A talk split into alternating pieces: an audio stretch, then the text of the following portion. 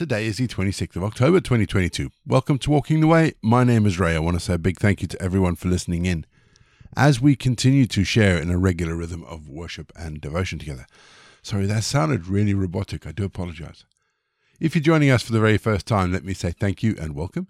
Each episode follows a really simple pattern. It's a mixture of prayer, scripture, and music. It's easy to pick up as we go along. Don't forget there is the Walking the Way prayer book and today's script, which you can download. And if you'd like to support Walking the Way, you'd like more information, head to ray borrett dot co dot u k.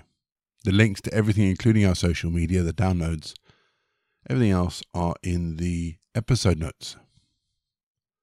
We always start each leg of Walking the Way with our opening prayer. Let's still our hearts. Let's come before God. Let's pray, shall we? Lord Jesus, our Saviour, stand by our side and protect us all the days of our lives on earth. Give us an understanding of the honour that belongs to God. Help us to see that you are sent, so that heaven and earth shall one day bow down before God's almighty will. Stand by us, so that we may hear, understand, and accept your word. Stand by all of us, all our lives. Be with us in suffering, and when death comes to us, be with us in our last hour. May your grace be with us. Help us at all times to be firmly rooted in the will of God our Father, our Father in heaven. Amen. Jude verse twenty-two. Be merciful to those who doubt. Why do we assume that doubt is a bad thing? I realize I might be preaching to the choir here, but why do we think that doubt is a bad thing? We all have doubts. So why aren't we honest about it? And why do we just do our best to appear as if we don't doubt anything? Many years ago, I was going through a really deep spell of doubting God. And I had a conversation with a very good friend of mine about how I was having these doubts, how I was doubting everything, really. He answered my question with a question. That's a good way to go. He asked, "What if your doubt is the proof you need?" And I kind of went, huh? What if the doubt is the proof you need? Now, for me, there was no judgment from him that I was having doubts about God, just lots of gentle probing questions. And that has always served me as a model on how to support those who doubt as I've gone through my life, really. So I want to ask you the question. How would you like to be treated when you have doubts? Because let's face it, we all have doubts. There can be no denying it. We will all at some point question what we believe and question what we experience. So how would you like the person who responds to your cry for help to treat you? Faith is wonderful. And for me, in reply to my friend's question, doubt is evidence of faith, because you don't doubt what you don't at least at some level believe. So when someone comes to you expressing doubts in the goodness of God, for instance, be like my friend Eddie. Be gentle, because I'm pretty sure you've been there yourself. We're going to have our first piece of music just to give us some time to center our thoughts on God, and then we're going to get into our Bible readings for today. And today, we read the book of Jude.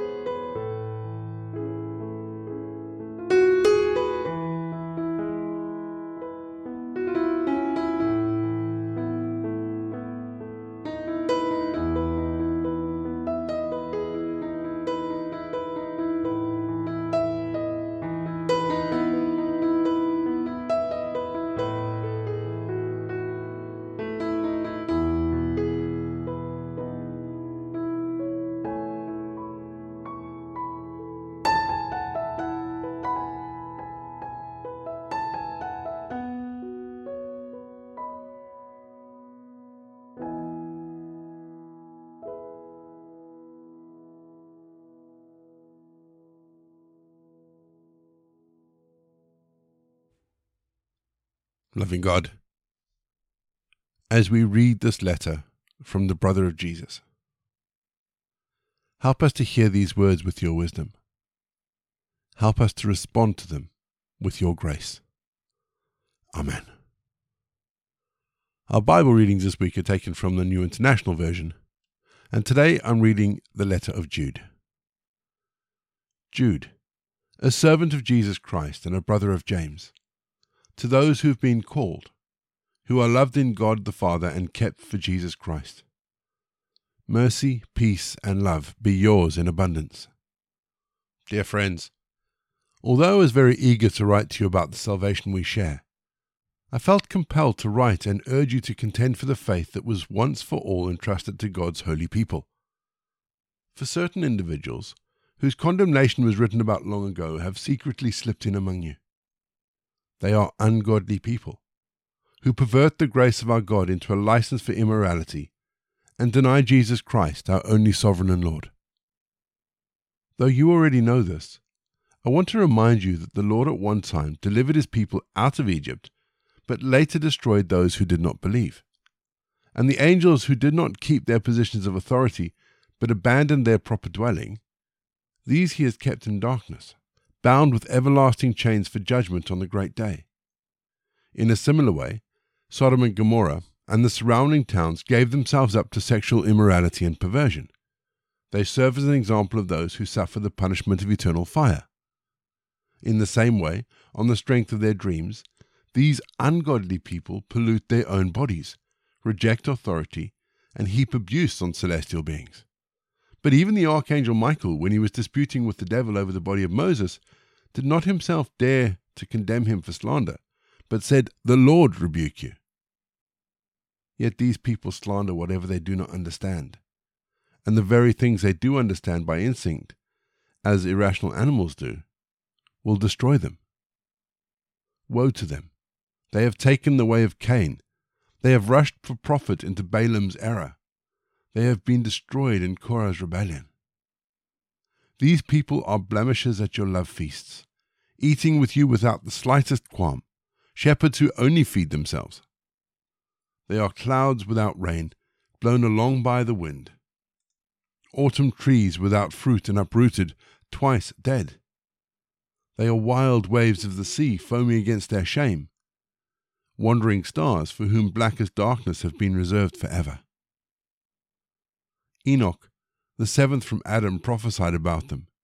"See, the Lord is coming with thousands upon thousands of his holy ones to judge everyone, and to convict all of them of the ungodly acts they have committed in their ungodliness, and of all the defiant words ungodly sinners have spoken against him." These people are grumblers and fault finders. They follow their own evil desires. They boast about themselves and flatter others for their own advantage. But dear friends, remember what the apostles of our Lord Jesus Christ foretold. They said to you, "In the last time there will be scoffers who follow their own ungodly desires."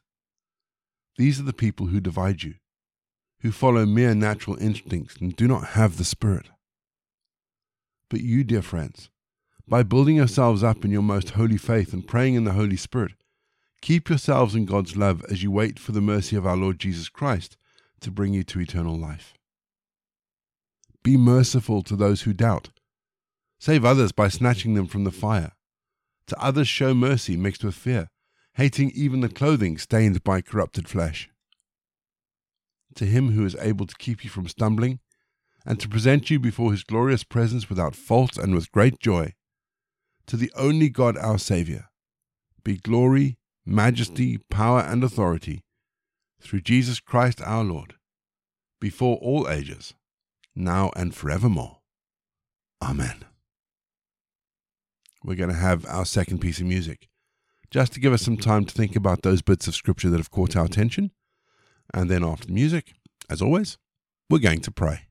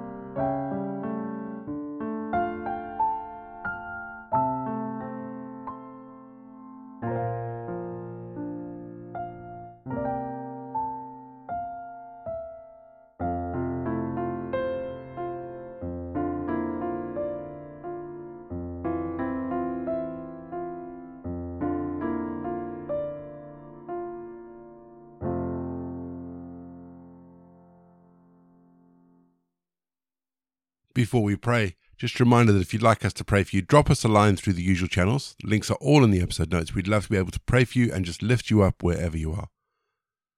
We're also continuing to pray for the situation in the Ukraine, for a swift and a quick end to the war there, so that the people of Ukraine can start to rebuild their lives, and the people of Russia can start to rebuild their lives as they they come to terms with the effects of this frankly mad war.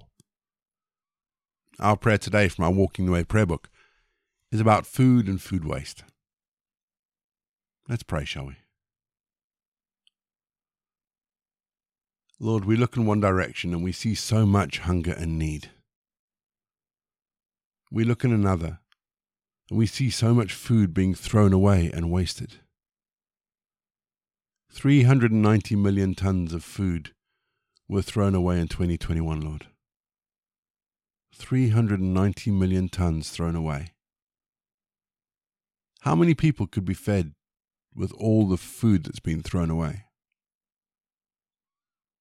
So, loving God, we pray for our supermarkets.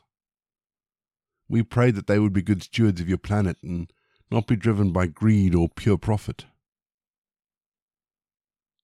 We give you thanks, Lord, for those supermarkets, the pot of schemes that give away food that is still good, even if the arbitrary use-by date says it isn't. We thank you for the forethought that new understandings of food hygiene have brought to questions of waste and hunger and poverty. And Lord, we ask today that you help us to be advocates for the poor and to stand up for those in need. Help us to be good stewards and to redistribute that which we are given, which we no longer need. three hundred ninety million tons of food, Lord, thrown away. Lord, forgive us. Amen. We say together the prayer that Jesus taught his disciples. Our Father in heaven, hallowed be your name. Your kingdom come, your will be done, on earth as it is in heaven. Give us today our daily bread. Forgive us our sins, as we forgive those who sin against us. Lead us not into temptation, but deliver us from evil. For the kingdom, the power, and the glory are yours, now and forever. Amen. The grace of our Lord Jesus Christ, the love of God, and the fellowship of the Holy Spirit be with us and remain with us now and forevermore. Go in peace to love and serve the Lord.